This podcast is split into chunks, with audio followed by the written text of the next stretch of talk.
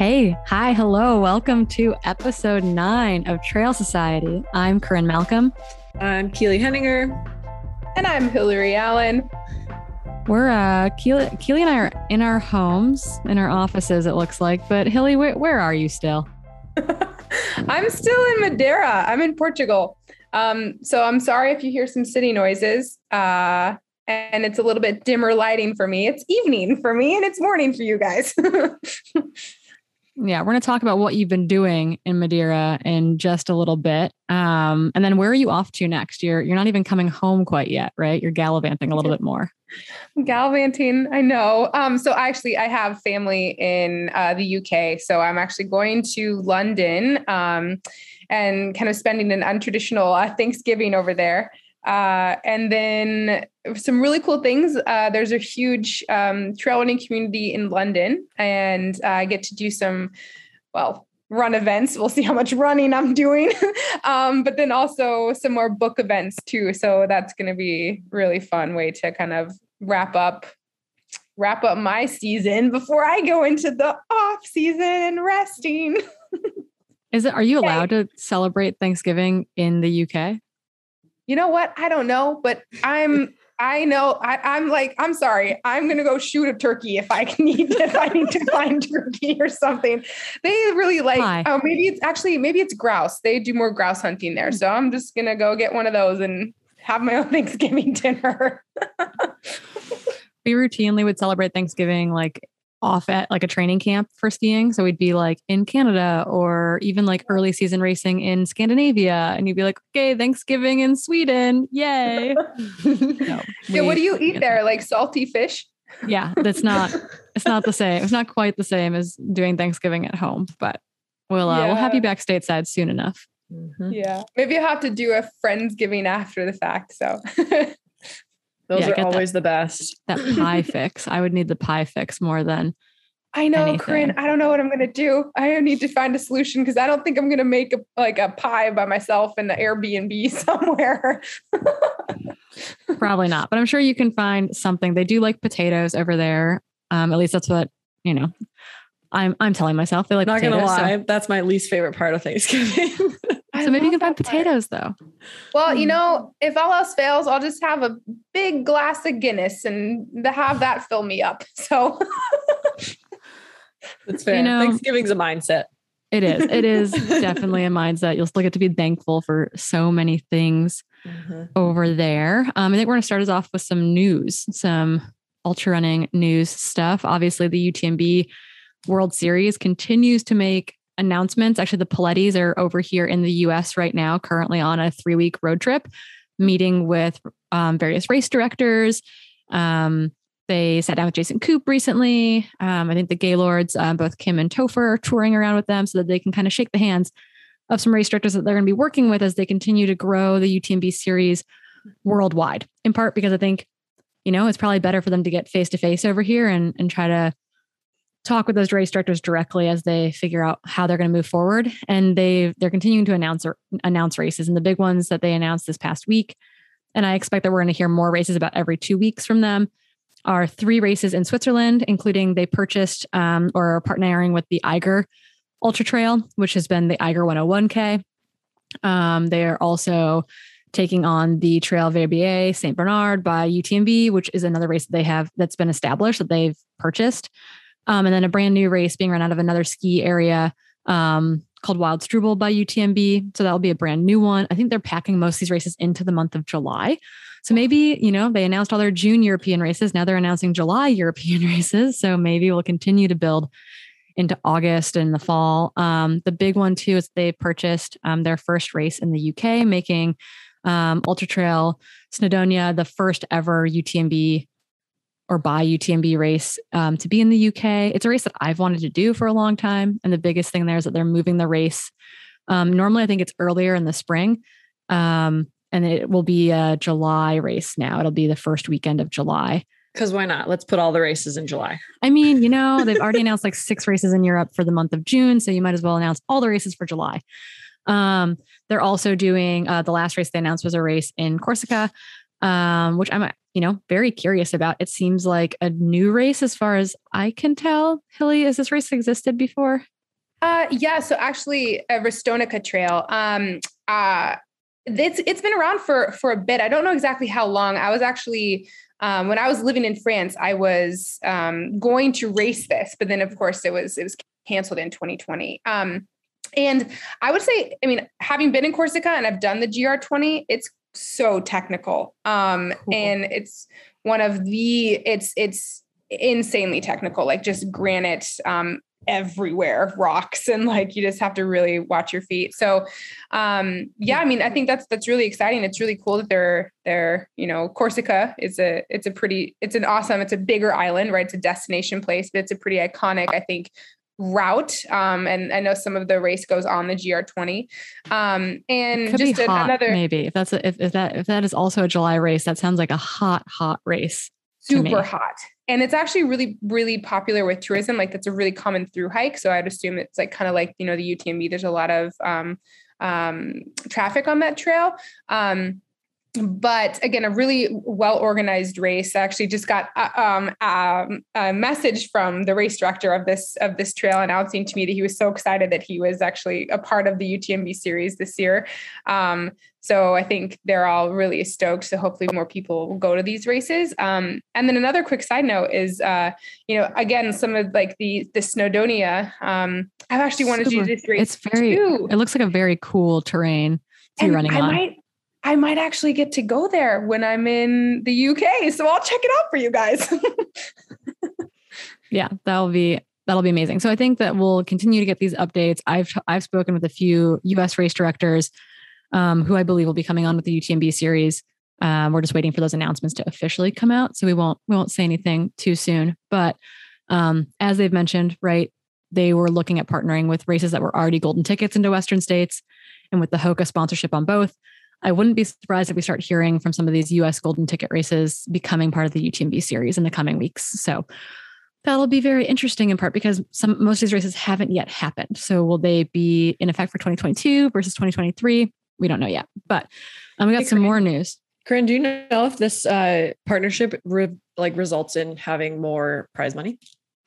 I don't, I mean, well, UTMB has famously not really paid much prize money at all. Right. They only introduced prize money in 20 um 18 yeah. 2018 okay. I think because they they paid us for like i would was not expected to get expecting to get money in for 2018 for, and was in the money for in tds so mm-hmm. um in part because they're like well athletes have sponsors and sponsors have bonuses and therefore they should be getting paid by their sponsors.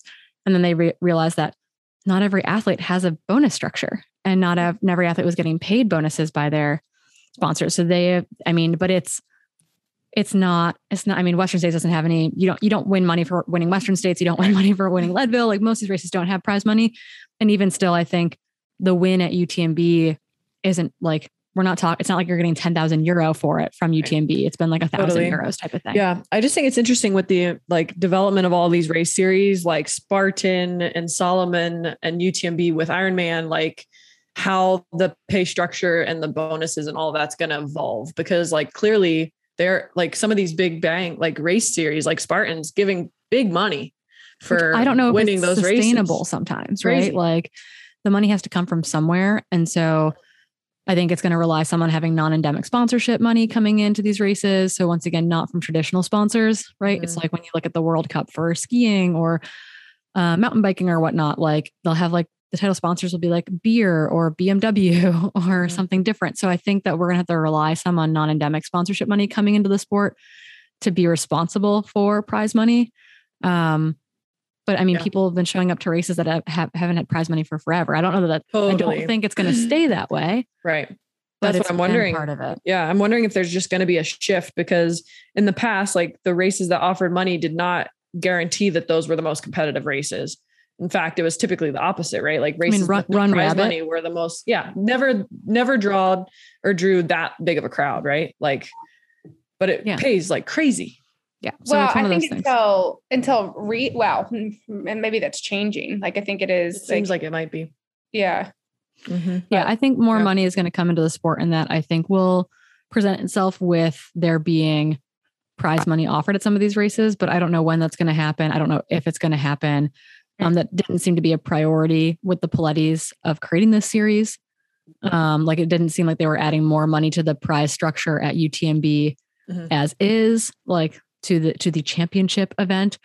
Um, so we'll, I mean, we're not, we're all waiting to see what happens here, but I think it's going to have the money has to come from somewhere, and um, these are for profit companies, right? Like, do you want to do you want to you know pilfer some of that money off to be prize money? They don't have to do that. Um, so it'll kind of be um, a matter of time and waiting to see what what happens with the professionalization of the sport. You wanna you wanna hit us up with that Alyssa Clark project? Oh yeah, that's me. um, so in other news, um, I mean, I might just cringe at this just because I finished an ultra marathon recently, but Alyssa Clark, uh, she's attempting um, the Pinhoti FKT, which is 95 marathons in 95 days. And whew, no, I have they're two separate projects, right? oh, sorry, sorry, sorry. She's she's attempting the Pinhoti FKT. So she's she's and she's using her trek to raise money for um, the free to run. Um, and its the organization aims to develop women leaders in regions of um, conflict by giving women and girls the freedom to safely participate in outdoor sports and activities. So yeah, this is amazing. Um, but I mean, I the Pinhoti FKT, it's like these multiple like day after day of of running it's like all i have to say is just please please eat up. Please take care of yourself.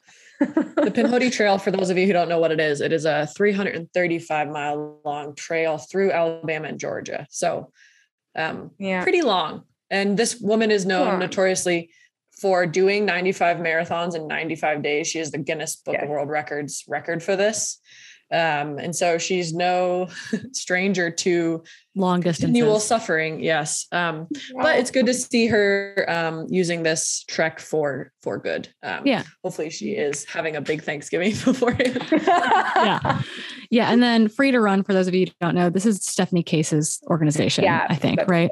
Stephanie Case is a um, she's a lawyer for the UN. She's a total baddie. Um, I can't say enough good things about Stephanie Case, but um, this yeah. is her organization. She's worked extensively in the Middle East, um, getting getting women and girls out running, which is you know no no easy task running in these areas, um, just yeah. culturally or from a safety perspective. So very very cool organization, and I'm happy that Alyssa Clark is using um, this FKT attempt to raise raise money and awareness for for this organization. So I thought that was very very cool. Yeah. Yeah.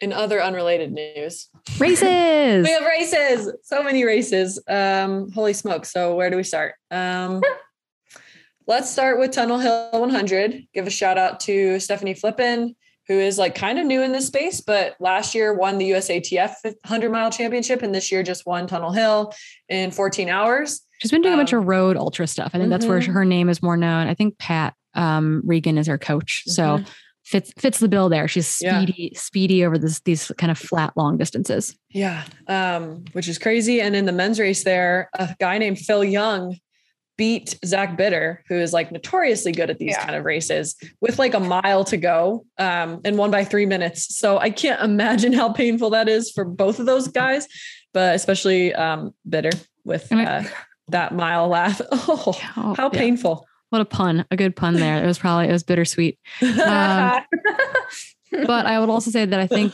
I think that, you know, for, for Zach Bitter, I think he was on sub 12 hour pace until late in the race. Or so he like the wheels came off there a little bit as Phil Young mm-hmm. came through for the win. So yeah. very, very cool racing to see. It was, it was a competitive um, little group of men. Mm-hmm. Um, which is always, I mean, fun, fun to see those like guys duke it out for sure. Mm-hmm. Yeah, totally. A couple more races that came in through my DMs was the FatOx 24 hour race. Um, and here we had four women crack the top eight. and fourth woman in general was a woman who's a badass named Jackie Hunt. Um, I'm not going to say your last name because I'll butcher it. Um, but she got fourth woman and eighth overall. And so that race was stacked with women in those top eight. So that's pretty cool. And then one more shout out to a follower who's stoked on the show is Ellie Cookson ran her first 50 mile and got first female third overall in the UK at the Granite 50 mile. So shout out to her because that's pretty cool for your first 50. Yeah, that's very, very cool for your first 50. And then in my backyard, um, last weekend we had the Dipsea race. The Dipsea was postponed. Normally it's a race held in June every year, and you're racing from Mill Valley up and over um, through Cardiac Ridge down into Stinson, Stinson Beach. It's very cool. It's only seven miles. And they have a really cool system in which, um, in the invitational, which is kind of like there's normally an invitational and a runners group, and the runners are just kind of like, you didn't make the invitational, maybe next year type of thing for uh, primarily for first comers. But the rest of the race is stacked based on um, gender and age. So you'll have waves going off with like you know, 70 year old, 80 year old men and like nine year old boys will start together. And so there's an age handicap and there's a gender handicap for the race. And then first person across the finish line wins. And so if you're if you're young and healthy, you have to pass like 200, 300, 400 people in 7 miles to get what's called a black shirt.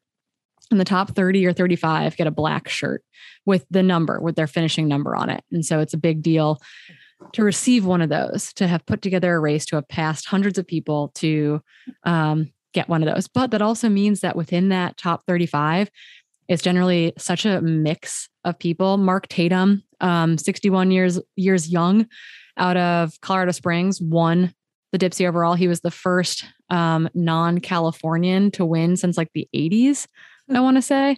Um, uh, the 2019 because it didn't happen in 2020. The 2019 winner, um, he was second. So it was like it was like three dudes in their like 60s, one, two, three. And then it was like the young guns hunting. Like it was very, very cool. Chris Lundy, um, um, Diana Fitzpatrick, like really cool people in this like top 10 group. So it's I'm really excited to see little Sunny um, race this race again. Next year, that's Eric Schranz's daughter, Sunny. Mm-hmm. Um, and she wants that black shirt. So coming back in June, the Dipsea will happen again. Um, and it's just really really cool to watch young and old um everyone just like duking it out for that top that top spot and then I guess the other big race, besides Haley's race that we'll get to in a second, um, was the JFK 50 mile race that happened out east this weekend. Um, I mean, NCAA, NCAA's was also going on this weekend. This weekend had a lot of racing. It was very cool. But JFK is one of the most historic 50 mile races in the country. It's been going on for a long, long time. It's kind of an. Keely, have you ever run JFK? Yeah, it was yeah. my second second ultra ever. Yeah, it's your home home Ate turf. me alive. Yeah, no, it was it was cool. so it's this cool Sarah mix. Bard though. crushed me in the last towpath, obviously. Oh, yeah. And then you guys repeated that at Chuckanut, right? Yep. Classic Sarah Bard. Um, don't you don't want Sarah Bard hunting you down on a on a towpath in the last 10k of a race. It's not it's not good for you. Um, but this race starts off with like a bit of technical trail, and then you're on like flatter towpath for the rest of the race, um, which produces insanely fast times. Um, Sarah Cummings, who is second um, after taking a wrong turn and adding some miles in the last last year's edition of this race, ended up winning um, in what like six eighteen. So fast, yeah, third really fast time. time ever, followed by Sarah Bile, followed by Devon Yanko, um, hmm. who we all know took a DNF at Javelina to kind of prevent uh, a fall on her knee becoming more than a niggle um, in third. And she told, she texted me and she said, that was really, really hard, but I was only two minutes slower hmm. than when I won the race 12 years hmm. ago. Yeah, the times this year were really fast. Like top eight women were under 720 or something. Yep. Yep. Because I think Anna May was eighth and she was Seven. like 7 11 or something. 15. Wow. Yeah. Something like that. Uh-huh. So Crazy. very, very cool. And it was cool too. Christina Randrup um, led the race early on and she's kind of a young up and comer um, out of Seattle. She grew up in the Bay Area um, running for Brooks. And it was cool. It was cool to see her being chased by like Devon Yanko and Kimber Mattox for the 1st mm-hmm. you know, 50K of the race before mm-hmm. the Sarahs came through to yeah. crush everyone. Yeah. So very, very, yeah. very cool. And she held on still and still got fifth, um, yep. which is pretty cool. And then Kimber got fourth in her first 50 miles. So yeah, that's huge. Pretty cool. Yeah. Yeah. I, I was so stoked to see her step up in distance there. And then we'll give a we'll give a small shout out to Adam Peterman um, for running the second fastest time ever. And if if he doesn't get a shout out for like ultra runner of the year for men or in the top five, like he's had such a great yeah. season. Obviously, he dabbles in kind of the sub ultra stuff as well. You know, he won the Moab Trail Marathon, which is the, was the US ATF Trail Championship for the marathon. What, like a month ago, maybe a couple weeks beating ago, some beating some stout guys too. Yeah, yeah. so he's he's mm-hmm. insanely talented, and I am so excited to see what the future holds for Adam Peterman. Mm-hmm. Yeah, hats so, off to him. Big big race time. Hilly goat. Whoa, Madeira. how how long and how hilly for the hilly goat was Madeira this past this past week? And give us give us a little lay of the land. All right. So some lay of the land. Does everyone know what a vertical kilometer is? Explain it. Uphill. Okay. So a vertical kilometer is where you climb a thousand meters in less than 5K. So in United States terminology, it's you climb 3,300 feet um, in less than 3.1 miles. Usually in Europe, they're, you know, uh, you know, two to three miles, like the races, right? But so um, that's usually when they stop. Like there's a vertical kilometer, and you're like, we're done. We're at the top of the hill. Well, in Madeira Island Ultra Trail, you have three in the first. Uh, let's see, 50k of the race. Um, the first two climbs are just are you know just a straight VK um, and there's lots of stairs. It was extremely um, extremely wet. Uh, it was we actually had some frost. You know, a tropical island. It looked, it looked cold. It looked it chilly. Because so you guys started at midnight too. For those of yeah. you who don't know, the race started mm-hmm. at midnight. And what when's the coldest time of day? Right before the sun comes up. That sounded brutal. Yeah. So it was, I mean, so thankfully I had some time on the island before, but um, you know, and you know, but just being prepared, right? And it's it's really tough too because I think right before sunrise you experience kind of a low in energy. And um if if you your body gets cold, you can kind of it affects your muscles, it affects your digestion, it affects just your overall you know, performance when you're trying to move. Um, and but so the Madeira Island Ultra Trail, the highlight race, it's part of the, the, um, the, Ultra Trail World Tour. The highlight race is the the 115 kilometer. So they have several other races. Um, it's extremely well organized all the way down to, you know, like they have a marathon, but it's extremely, you know, stacked in every single uh, race event. Um, but the trail itself is unique because the majority of the climbing, we climbed about 24,000 feet um, in the course of 70, just under 73 miles. The majority of that climbing is concentrated in the first, let's see, um, 45 miles of the race. Uh, and it's a net downhill course. And the, the last marathon is quite runnable. Um, and so, you know, it's it's an interesting strategy. You're trying to figure out how hard should you push, but then how many, how much legs, how many legs, how, how, how much legs should you, you know, save for the end. Um, so it's it's quite interesting because um, so it, it, I love climbing. Obviously, I really like the steep things, um, but it's it's an interesting mix to try to be able to still maintain kind of a runnable effort at the end. So twenty four thousand feet of climbing. What was the total descending? Um, I have on my watch close to twenty six thousand feet. Okay. Yeah. And that's scary, right? You're like, I can climb well, but who's chasing me? Who's chasing me over the last 40K? Like, how terrifying is that? Yeah. Keely, do you have any, mm-hmm. you got a specific question to throw? Well, yeah. I mean, how did the legs feel on the last marathon? Oh, really rough. Um, so I think, I mean, that's to be expected, right? And so um, I actually really like. So I was, I was, you know, toggling around on the on the on the mute site. They have a lot of good statistics. I can't speak highly enough about this organization. They thought of pretty much every detail, like from you know COVID testing of every single participate before participant before they could even pick up their bib number and check in to do any of the races, to you know um, buses transporting them to the start of all their individual races because they're on the other side of the island. All the races are point to points. Um, and and then just the live tracking and following everything they had a bunch of you know kind of statistics um so and and what was really cool too is that um the all of the race um from 2020 2020 um all of the like the shirts even my little like wristband it all still says mute 2020 mm-hmm. so they mm-hmm. recycled all of like the materials for this year so i think that was really cool um and so i mean obviously because of um because of the the change for um, you know for for COVID and you know the transfer of of, of numbers over there, there still was um, maybe a few less people here, but still a pretty I think a lot of um, a pretty deep elite field showed up, um, and there were still a lot of participants like raring to go for all of the races. Um, I think it's I mean I was I was looking at the breakdown between females and men. I mean it's still you know it's not it's not still not the best. Like there was still 10% of the field were mm. were women um, for the 115k um, it was pretty similar for for the rest of the races. Um, but i think with with the number of elites that showed up for men versus women it was still very comparable from from that from that standpoint. Mm-hmm. um, and I was looking at the finishing rate because it was really rough. Like the first day, I mean, it was very cold at night, but the second day, the cutoff for this 115 race is um, uh, 30 hours. So that puts it in perspective.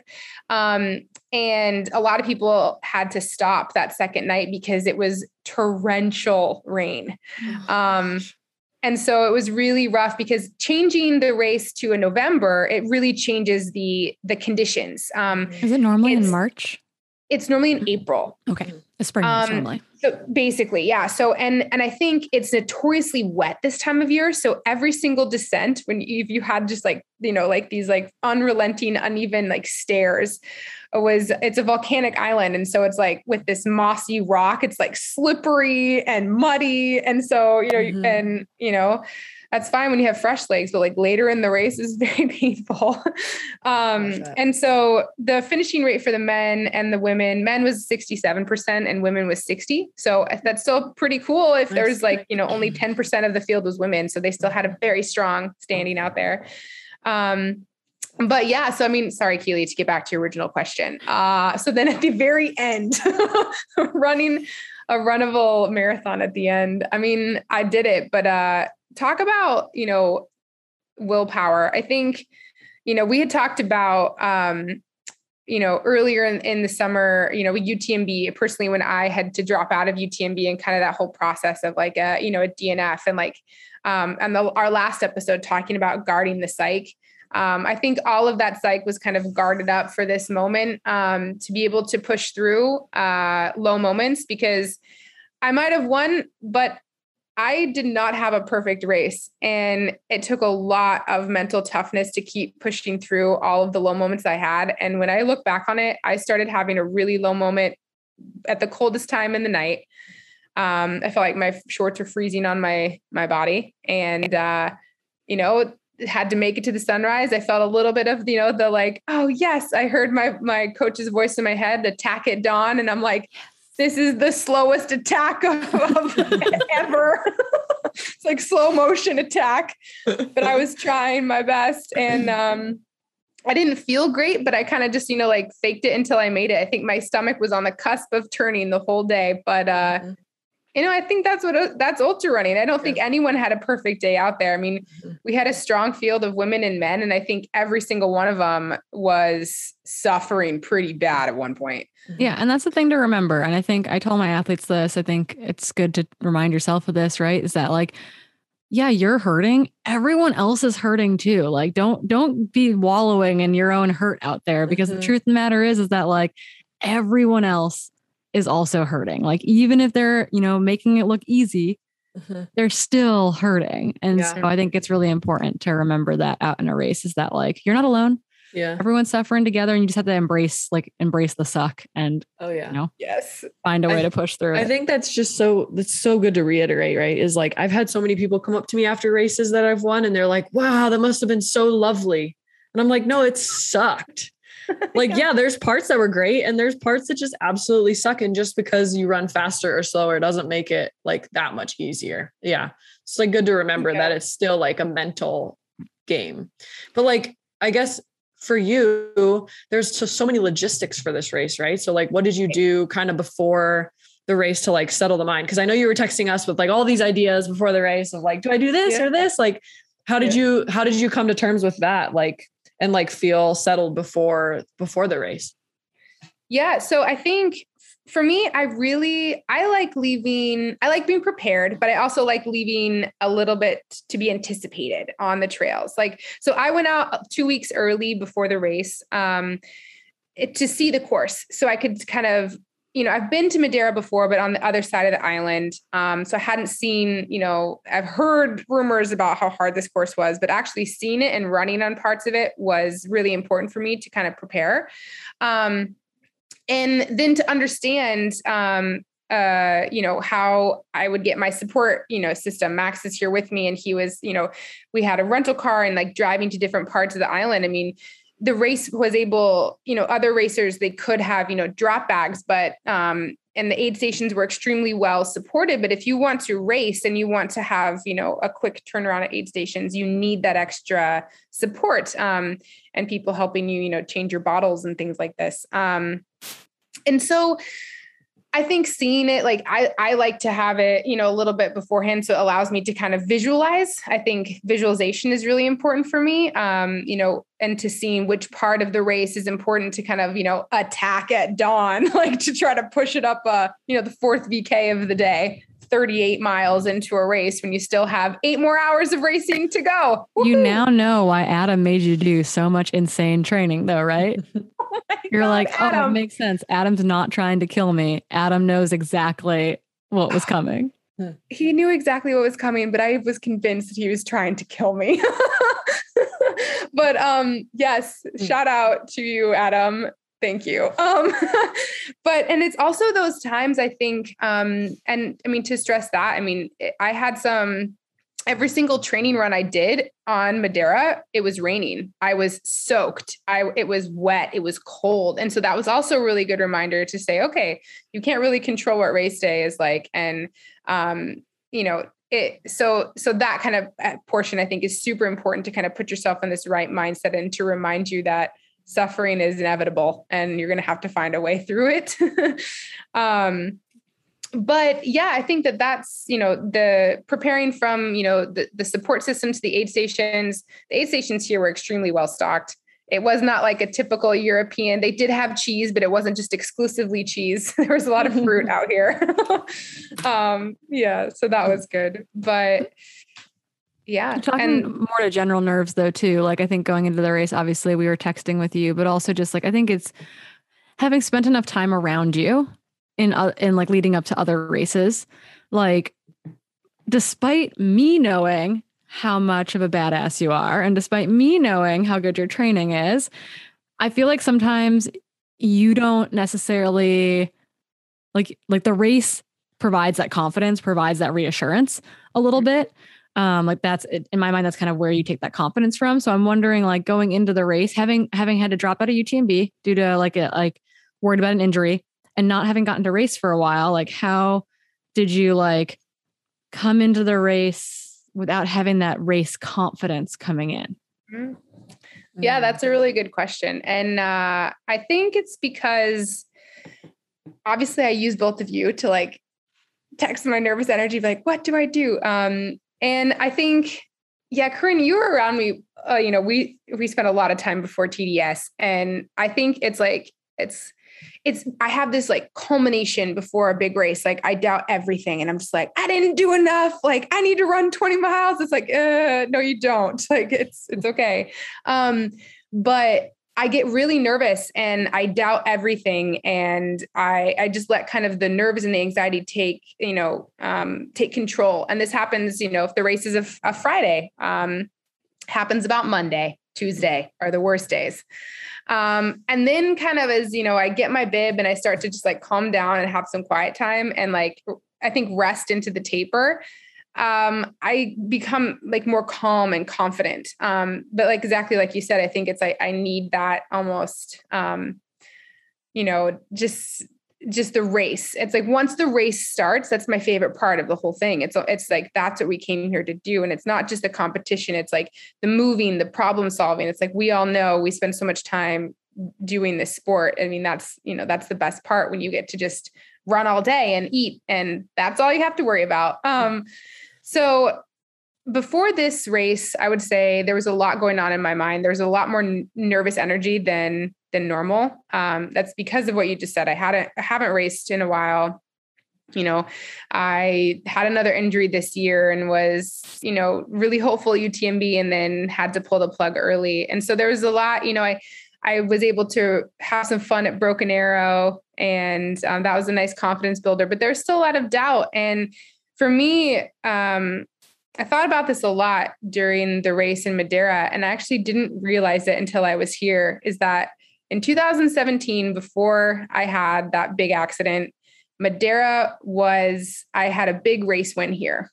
And then my world changed. And I always thought I knew about this race and I always thought it was like way too hard. And I thought it was like, it's way too long for me. I'll never be able to do that long stuff. And so being able to be on the start line and, you know, have this race after, you know, this four and a half years of kind of battling to kind of get back. I don't really like that word, but um, it felt like that, so to speak. Um, it carried a lot more weight. Uh, but I was, I've been working closely with the sports psychologist, and I think that visualization and like, you know, then instead of holding all that, those emotions in, maybe like nervously texting you guys and like Adam, that really helps. And I think, I mean, that's why I think community coaches just like, you know, talking about this, this crazy sport is what, you know, allows you to kind of break through these moments and, um, yeah, kind of. Yeah use your support squad. Confidence. Yeah. Use lean, lean on your support squad, right? Like yeah. we're they're here. We're here. Mm-hmm. Whatever it might be, right? Text, support te- squad. Text us. Yeah. Your your support squad. Your support sports squad. There we go. SSS. Oh, that's so great. Yeah. Oh. And Haley, I know like you did a lot of big runs before this, obviously. Do you feel like that helped you a lot with like fueling strategies and all of that during the race? Like you said that that ended with a lot of downhill. Like, did you feel like mm-hmm. that changed how you fueled at the end? Like, what did you kind of go into this with? Did you did you go for the cheese at the stations? Like, what was your strategy? Yeah, so actually that was I think that was the most important thing for me. So the one thing that I've learned so much through my my injuries and through recovery is the importance of fueling. And if I want to stay healthy and if I want to do these big training, I need to eat like obviously after the run, but eating during a run is so important. And I think for this race, I I practice that so much um, on my long runs of just like eating, eating, practicing my race nutrition, um, you know, making rice cakes and taking that stuff with me. Um, and so like when it came to race day, I knew there was going to point where I was just going to be drinking Coke, you know. Um, but I was actually able to eat gels, um, like like my spring energy gels until the very like the last you know couple hours of the race which is like quite um, impressive. I think that's because I, I practiced that. And um, and then we're talking a 17 hour race, right? It's not not your traditional really 115k. Okay, so she was able to eat gels like for for 14 or 15 hours. So let's just put that into perspective there. Okay, that's a lot more. A lot of us get sick of stuff around six hours. So we doubled that here, which is great. Like that's mm-hmm. huge. That practice like trained your gut well. Yeah. To be able to tolerate that in a in a well, we were hoping well, we weren't hoping. We we thought it might be really hot and really humid. We were talking about like this. The weather mm-hmm. might have actually benefited there. I mean, running in the cold's not fun either, but you know, thermoregulation is hard. It was. You're right, and and that's, that's what I was worried about too, because you know we're talking about like th- running in a humid climate is is is like running in a super dry hot climate. Because if you like evaporative cooling just is not effective, right? And so it was still very very humid and wet, like, and so it still was. I still felt very muggy like the whole mm-hmm. time, but then every time there was like a breeze up high you could get cold. Um, but then, you know, after the sun came up, it was like a beautiful sunny day. So, um, yeah, I mean, practicing that and then also um, potatoes. Those are great. um, like love, just, love potatoes. oh man, it was it was awesome. And then you know, just also you know, re- so like relying on. I love that your sports sport sports support squad. I got yeah. it. Um, it's like a sport. It sounds like a sports bra of some sort, but that's okay. we're here for you, just like a sports bra would be. Sports squad. We're sometimes smushy and we're sometimes sweaty, but we're here for you. sometimes clammy, but then that means it's a job well done. um, weird. Okay. Um, but like, you know, um, effective communication at aid stations, you know, it's like mm-hmm. not rushing through. Like I took the time to change my clothes two times during the race because I was soaked. I and noticed that. I saw the photos. I was like, Haley's in a white shirt now. This is so good. Oh, I know. Really. It was it was really funny too because I remember like I was at the first aid station and just like standing there changing my changing my bra.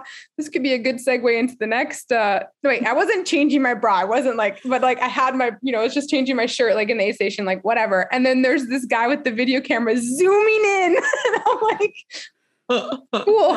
Thanks, oh, guys.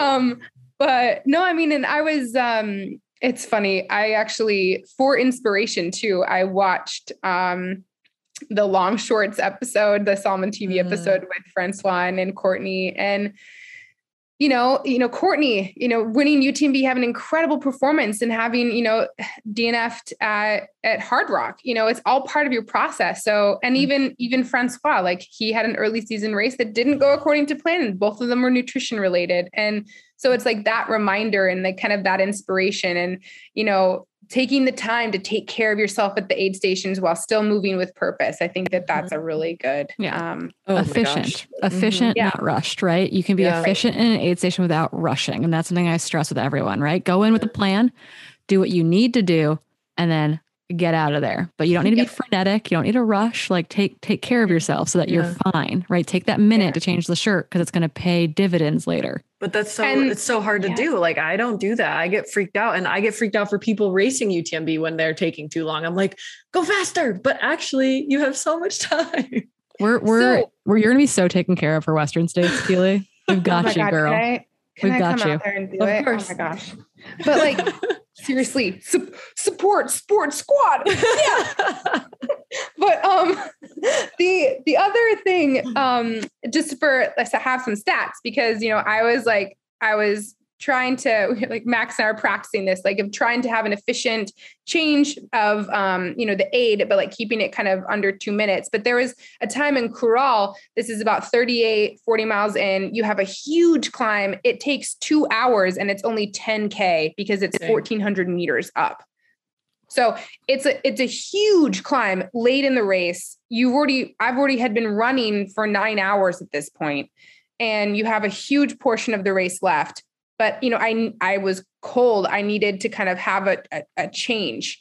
And i was tw- um, be 12 minutes ahead of um Ekaterina at that point. And you know he timed me in the in the aid station. I took i took an extra maybe 30 seconds 45 seconds in the actual aid station.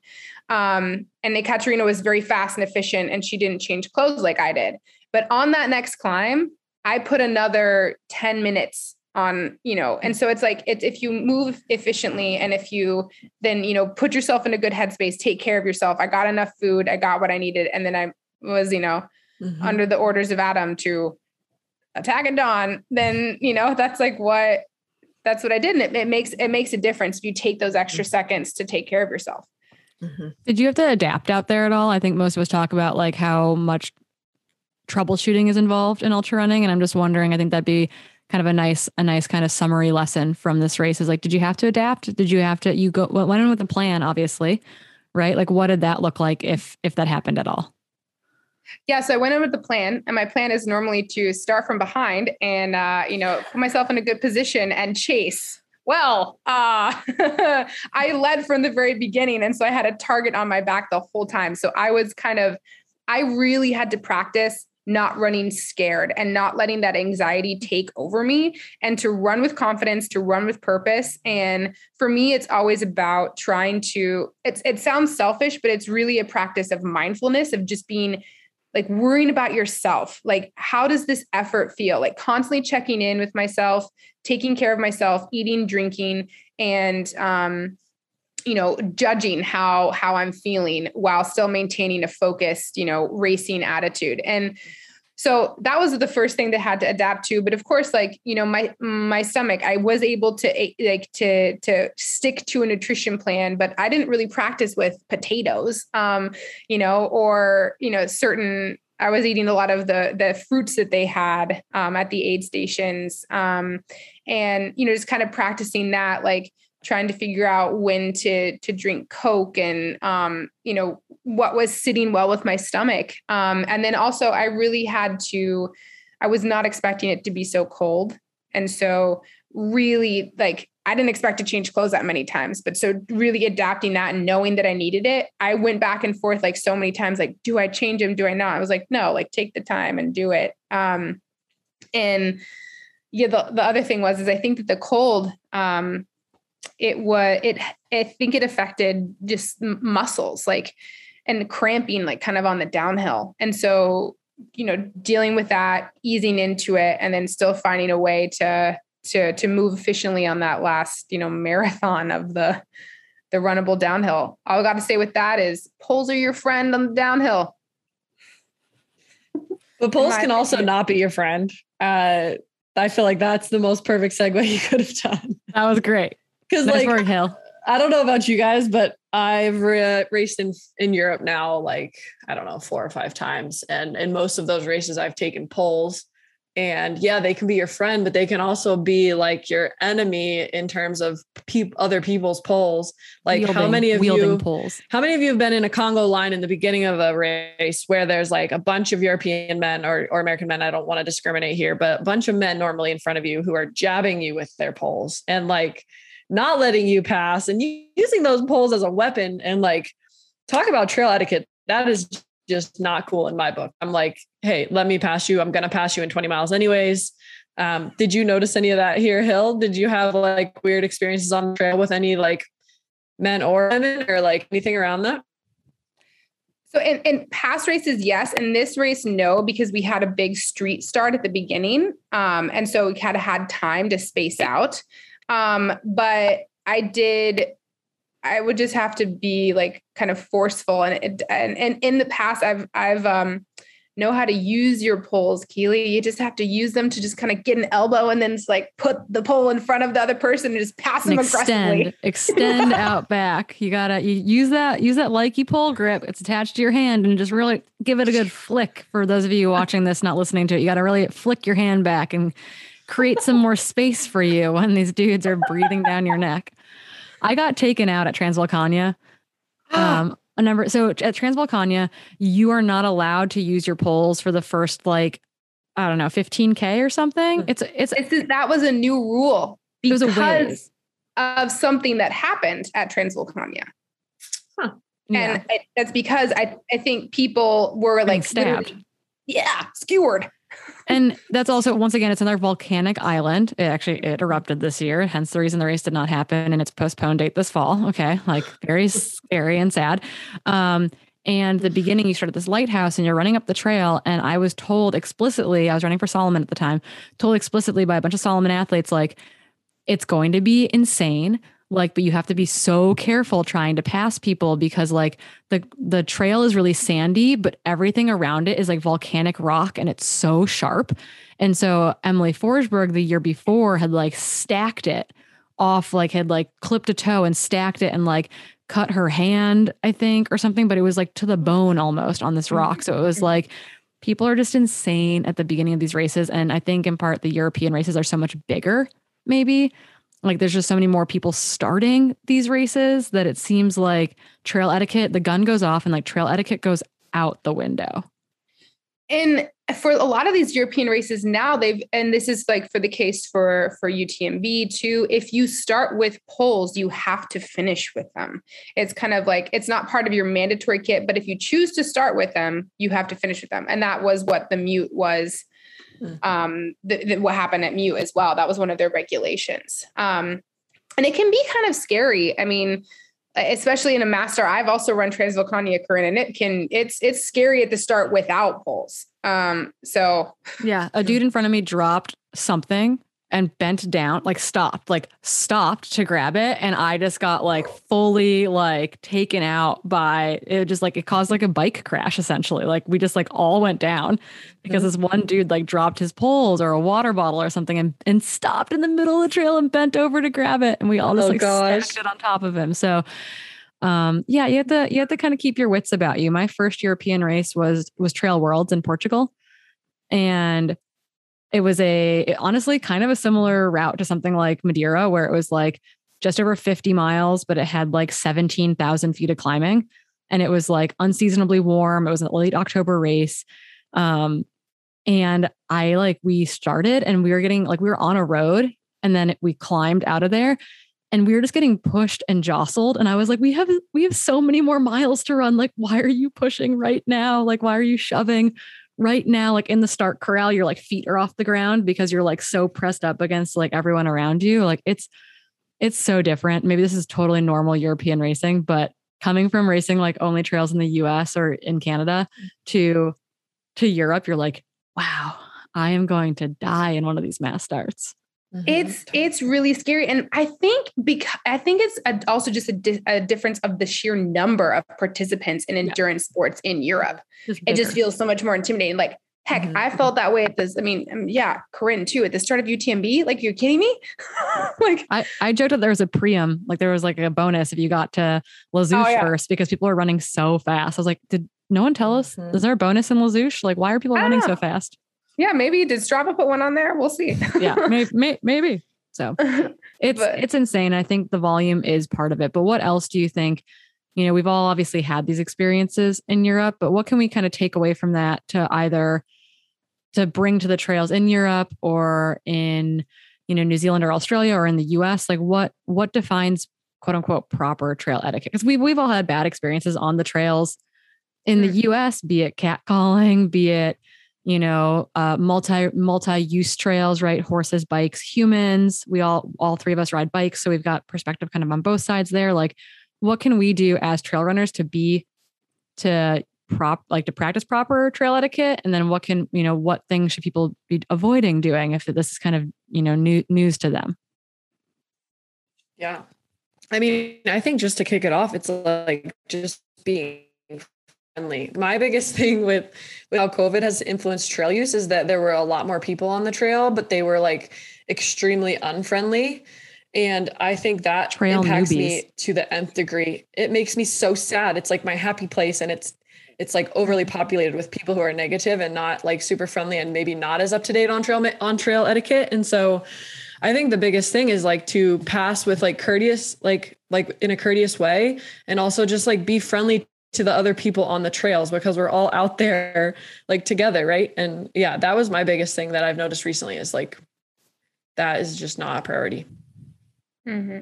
yeah it's like say hi be nice right? Like i'm a huge fan of say hi be nice like even if you're running and maybe this is one of those things running with your headphones in right? Like say hi be nice. I'm a huge fan of the one the one ear in if i'm running by myself right? Like I want to be able to hear what's going on around me. I want to be able to hear if someone's coming up behind me, both from a safety perspective, right? There's a lot of safety in this too, but also in a trail user experience, right? If I come up behind you and I'm trying to say hi or, you know, alert you to me, me being present and you can't hear me because you got your Beats headphones on, right? And you're just like rocking out on the trail. I want you to rock out on the trail, but I want to be able to, you know, like have you acknowledge that you're sharing this space with other people. So that I think, you know, is a a huge thing that I saw during the time of COVID too is just more more users out there who maybe weren't as familiar with this. I don't know how many times I've scared people saying, you know, like being like, you know, saying saying hi. And I, I've always been in the boat too when it comes to passing people that I I don't necessarily start with like an on your left or on your right. I try to like as because you know try to say that nicely while you're breathing. Like even if you're not breathing hard, try to say on your left without sounding like a total like meanie, right? like it's pretty, it's pretty aggro. Okay. Uh-huh. So yes. what my my suggestion is you warm them up with a nice like, hi, good morning, yes. like howdy, partner, whatever you want to yell at them from an like an approachable distance. And then you say something like, I'm going on your left, yep. or like, I'm just gonna sneak by. Because the truth is, if you say hi to them and they're not wearing headphones and they can hear you 15 feet away, they're gonna naturally move to one way. Like be, or they're going to scatter, right? They're going to scatter and you're going to run down the middle. But mm-hmm. it gives them the opportunity to like be like, oh, someone's here. I'm going to move over. And then you can scoop by without like scaring them, sounding like a giant jerk as you sprint by them and they mm-hmm. mutter show off under their breath. Um, not to say not from personal experience or anything, but that has been something that from coaching juniors and sharing the trails with many, many multi multi use um, users that I always do the the hi, the good morning, the howdy, mm-hmm. the hello there, and then you know make your way around someone safely. Totally, so and make the decision for them right? Because yeah. like whenever I say, "Hey, I'm coming up on your left," it's like they're like, "Is it my left or is it her left or is it the other left?" I don't know what left is anymore. Exactly. Like they get so flustered. It's like, oh, left, I don't know. And so then they just run in front of you. yeah. but yeah, if you like kill them with kindness, you're like, hey, I'm coming up on you, or like coming up behind you. Then they like can get their bearings and they just move. And then they're very happy. And if they're not happy, you say hello again. And yeah. then you say it again. and you just keep killing them with kindness until yeah. they have to say hello back or they feel very awkward. And then all is good in the world. Yeah. If someone says anything mean to me, my tactic is just to yell, have a nice day, oh, which yeah. is like a very, I don't know if that's passive aggressive or not. I kind of mean it genuinely, but I've gotten like heckled on my bike by cars, like because they don't like where I'm riding or something of that nature. And I just, I can't hear what you're yelling at me half the time disgruntledly from your vehicle. And so I just yell, have a nice day because what are they going to do? They can't, they're not going to attack me after that, right? Like, probably not. I love that. That's so I great. Know but yeah, yeah, your safety is obviously important in all this too. So don't don't mm-hmm. uh, provoke maybe altercations out there with uh, kill them with kindness, not totally. altercations. But I mean, can we kill them with kindness if they're doing if they're being rude too? Like, like what if we get catcalled? Like, I like how this whole conversation started from someone's DM, right, telling us about like a very unfortunate encounter she had with someone on the trail. I think there's mm-hmm. certain scenarios where we can't just kill them with kindness. Like, what how do you guys respond to that? I don't know. I don't get catcalled a ton here in Portland. It's very like commonplace to be running, but obviously when I have, I've been caught very off guard and I don't have a good response. Um, but it definitely doesn't feel good. Or like 30 minutes later, you're like, I should have yelled this. Yeah.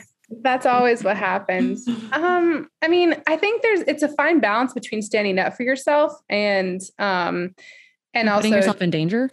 Right. And and so I I maybe this is this is wrong, but um I've always kind of used um maybe a little bit of like sarcastic humor um just to kind of like kind of put that back on them like like is this really appropriate? Like for instance, when I was just this is has happened here, and I was out on a bike ride, and of course I'm in spandex, like, and I'm in this like kit that maybe you guys saw. It's like leopard print on the bottoms, and I'm like so standing fire. in a cafe, and I'm cool. getting they're awesome. Paradis, Par- Paradis, they're an awesome like new cycling brand. But um, they so I was in this bar getting a cafe like halfway through my ride, and I was like like looking around. I turned to pay, and then um, I looked. I turned around, and these two men were just like literally eyes glued to to my butt, and I'm just like. Mm-hmm. And so Ow. I look at and I and I look at them, and they're like like talk like talking. I look at them and I like look past and I'm just like, and I look at them and I'm like, what are you looking at? You know what I mean? And then they kind of were just like, oh, like, I'm sorry. You know what I mean? And then I was just like, okay. And then I smiled and then I walked out. Like, I was just like, come on, like, what are you, what are you doing? Um, and eh, I just, I think, I mean, A, that's like a, you know, maybe differences in culture, right? But um, yeah, they, I think European lifestyle, maybe more in the city, it's more like out on the streets, right? But um, you know, it's just like kind of just someone might not know that it offends you unless you tell them, but it doesn't have to be a very aggressive way. You can still stand up for yourself in a way um, you know, that that feels appropriate, but not um, you know, not putting, like you said, putting yourself in danger. But that also sucks because sometimes that those those brilliant things don't always come to you at the at the moment that you need them. Yeah, the the listener who sent us an email um, said that she was she was running by herself. She was hiking by herself um, when this like person said this to her, and the person they said said this to her was in a group. Um, you know, they're they're on the trails out east. Um, and she was like, you know, I I didn't I was frustrated because I didn't have anything clever to say back to them, and I really didn't want to like cause like like have an altercation. Like I'm hiking by myself on this trail. Like I might have to see them again on the trail too, like coming back down the, mm. tra- the trailhead or whatever. Like, yeah, that'd be really hard. Like, do you just like laugh it off and be like, okay, dude, like bye or whatever? Like it's that that is like that I'd feel way different if I was running like with my roommate or something, like running with, you know, running with another another female even, right? To mm. to have that kind of like protection in numbers thing. Um but yeah, it's definitely it's definitely off-putting. It's like you shouldn't be commenting on people's bodies anyway. right? And I kind of wanted to sass them back. And my my natural inclination is to just throw sass back at people. Um, but I recognize that that's like not always an option. I actually I had a male athlete. This was like an episode of Road Rage. He was on his bike. It happened a couple of years ago. It was so messed up. He was on his bike. Uh, a, a driver. He was bike commuting home for after working um, out east. He's a professor, and the driver like kind of was being a jerk to him. And so this athlete, he as he described it to me, I made a universally understood not so nice hand gesture, and the driver like basically like swore like you know like blocked him at the next intersection and like they had like had like phys- like physically like had a physical alter- altercation with this guy on a bike like police had to get involved type of thing like how traumatic and it's like you don't know if that person in the car or the person on the trail is going to like is having a really bad day doesn't mean that it's what they're about to do is good for you or good for anyone else but it's like yes, like I think you need to stand up for yourself. And yes, like people need to be aware that you like they shouldn't say things like that. But it's like I also don't want to give anyone the advice that's going to put them in a situation like that.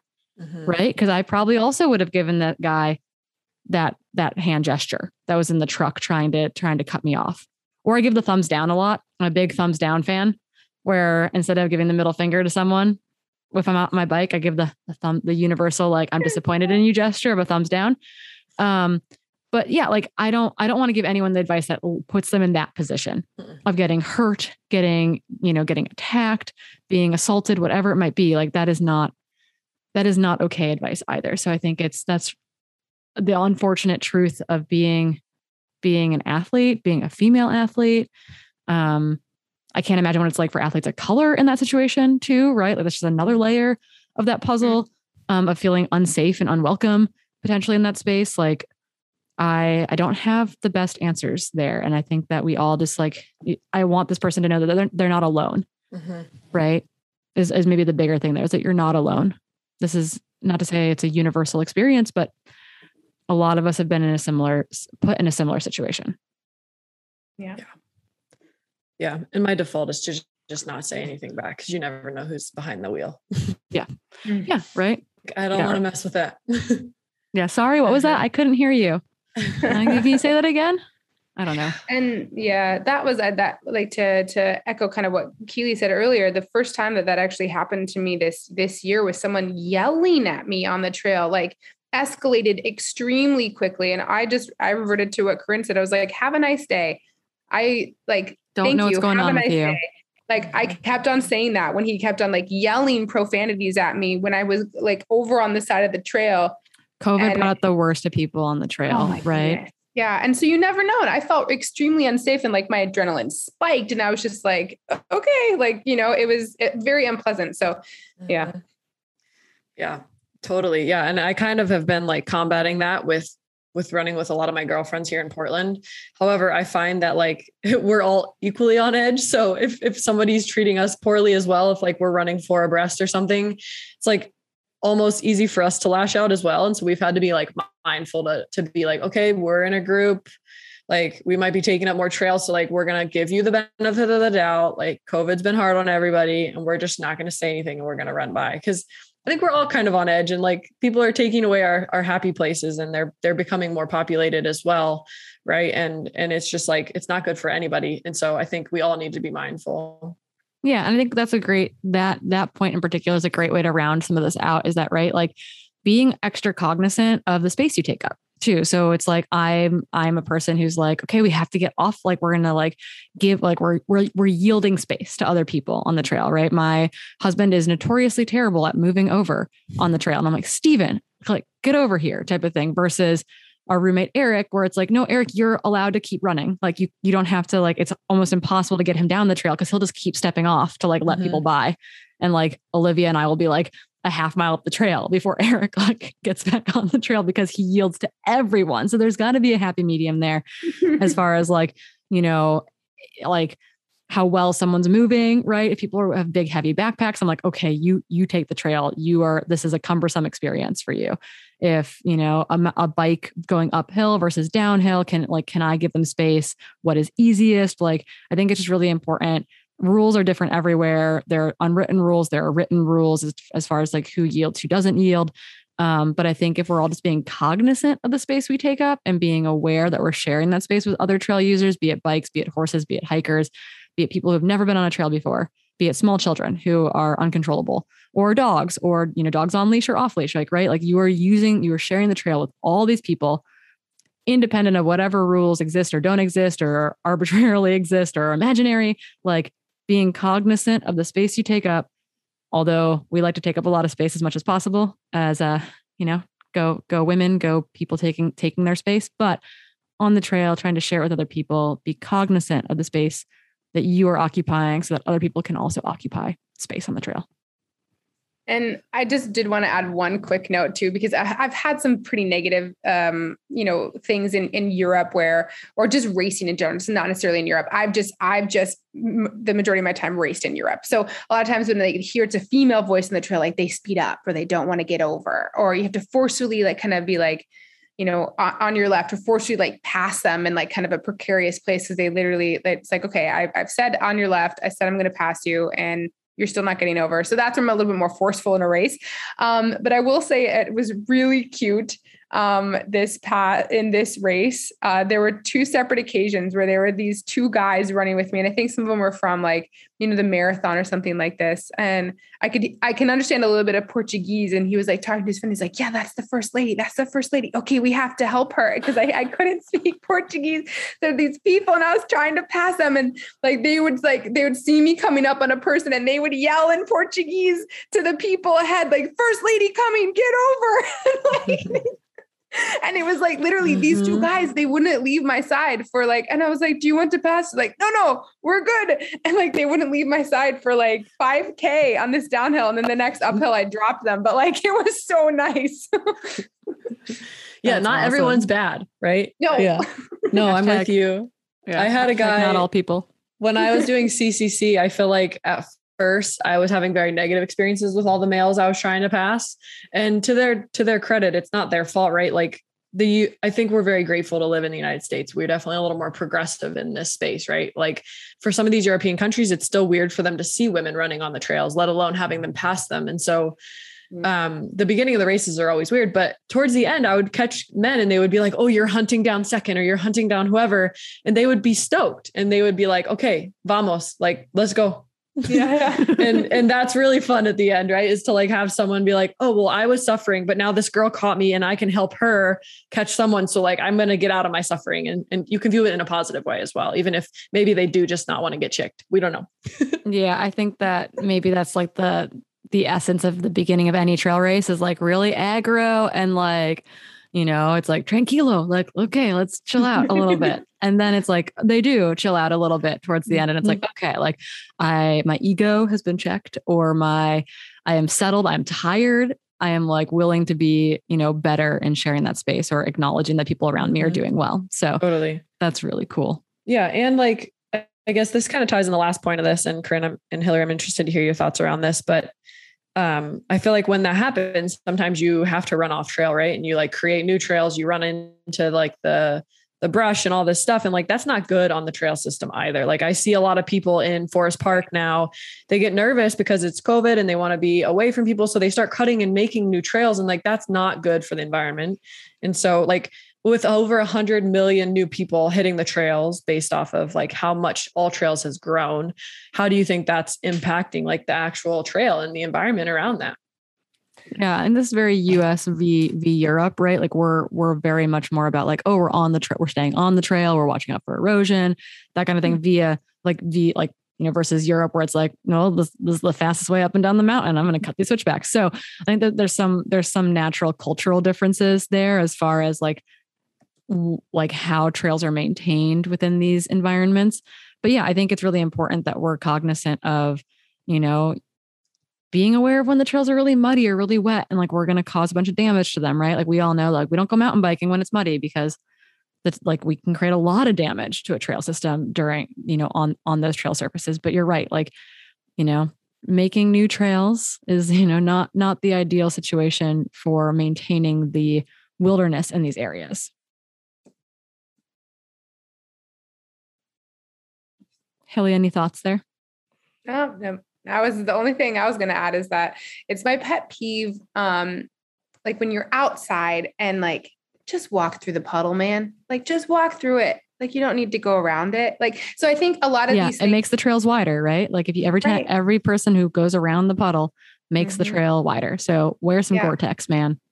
Exactly and that's why we have like these amazing companies these like you know and uh, they're making this gear to go outside like get dirty it's kind of fun like just go in the shower with your clothes and wash off the mud it's fine. But like i think um with this too it's also with so many people getting out on the trails I really want there to be more of an educational based system of like teaching people like okay this is what you this is what you should do. This is how you need to like leave no trace. And leaving no trace I think relates to you know making sure that like trail stewardship like making sure you prevent erosion. I mean I mean where I even live in Boulder they're super strict about where they allowed cyclists because they it's like you know huge trail erosion that's a really big in, in hiking. And so there's only designated areas and um, where they're where they allowed mount, mountain bikers right? Um, Same, same, And- same in Marin in the Bay Yeah. Area as well. yeah In Portland, Ex- too. and yeah so and and so i think um and maybe there's a little bit of a war there but there's actually like you know kind of like a purpose it's not supposed to be like runners or cyclists but i think there should be you know to try to figure out how to educate people more and i think that's also kind of goes like what we've talked about on the on, on this podcast about mentorship right and that's like getting people more into into outdoors and trails and talking about okay what that actually means like get dirty Mhm. like you know Yeah. get out there yeah, te- teach your trail buddies, right? Lead by example, right? That was my biggest. That was my biggest deal coaching juniors in Bozeman. I was like, hey, every single person, because we're going to pass them with a line of 10, 11 year olds.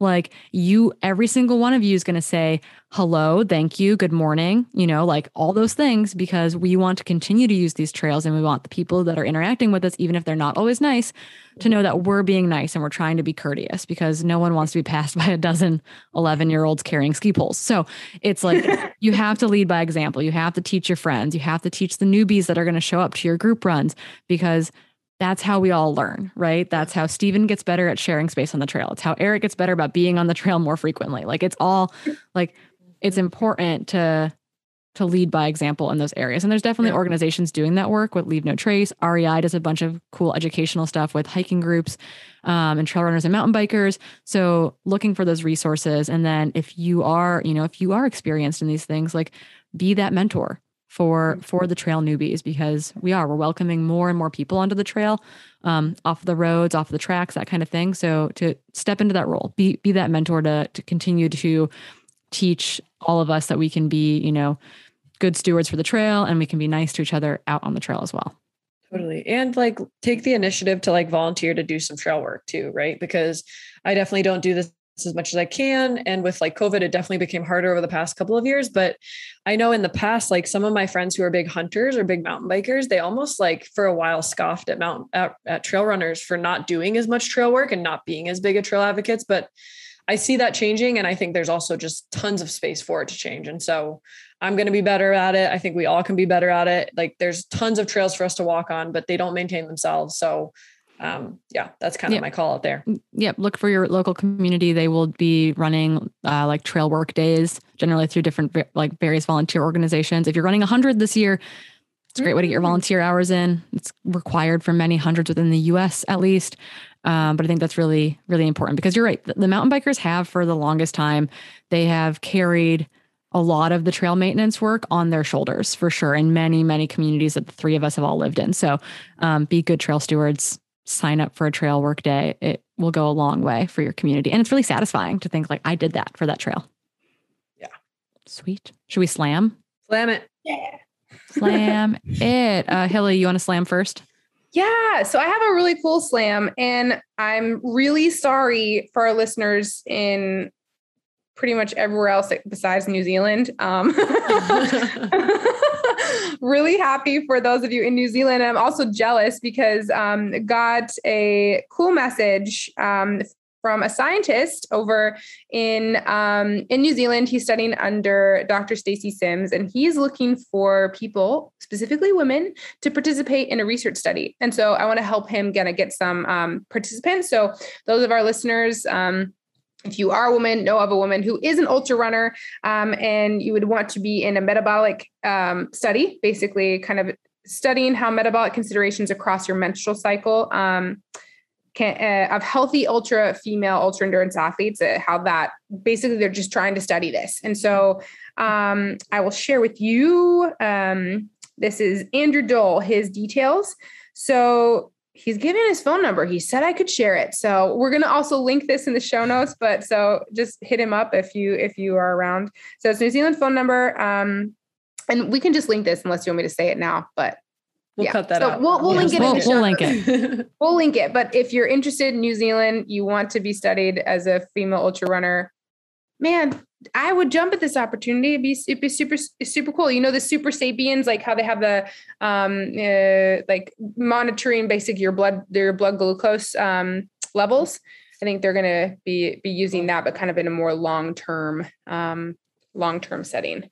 Cool. Yeah, that's going to be an, an interesting area of research. And we've complained many a times that the research is lacking with female athletes in general, with females in general. So, um, if you are if you if you meet their criteria and you live in New Zealand, uh, please do reach out to them to volunteer because it is it is hard to get test subjects for these research projects. So, um, please please help this PhD candidate or whomever it is out because that will be um, that'll be so cool for us to get to talk about down the road. Mm-hmm. Um, I will slam. I've got a good slam from friend of the pod, um, Logan Williams, who is a attorney and runner, um, and he's got a really interesting backstory. Um, he's a really interesting dude in general, but um, as a former collegiate athlete and a former climber and now a runner, um, he's experienced his own fair share of body dysmorphia and body image issues and disordered eating patterns. And so both Keely and I have gotten to share some time um, with him over the last couple months, and we're really hoping to be able to have him on for an interview down the road here to specifically talk about the male side of you know RED-S of of disordered eating of body image issues within male athletes. So i think that's really really cool and we will be so excited to share um, that with you and with logan um, hopefully in the new year. Yeah. Yeah. And my slam is just like kind of a shout out to everyone who's messaged us about finally taking off time and taking an off season is like, we hear you and we're so stoked for you. And like, it's okay to take it and your body's going to thank you so much. So for all who decided to take one or in the midst of one and was, and we're a little bit scared to be in it and like nervous to take time off, like your body's going to thank you. And Hilly's going to embark on hers like ASAP and get I'm all the so recovery excited. in and just crush the off season because she just absolutely crushed her race, but it wouldn't be possible without actually letting yourself rest as well. So rest is important. Yeah, I love it. Thank you all for listening. Continue to slide into our DMs because without you, this probably wouldn't be possible. Um, you guys inspire us in so many different ways and have been pro- providing great topics and insights. Um, and we're listening and we're going to do them and we're going to talk about them. So keep sliding into our DMs. We will talk to you next time.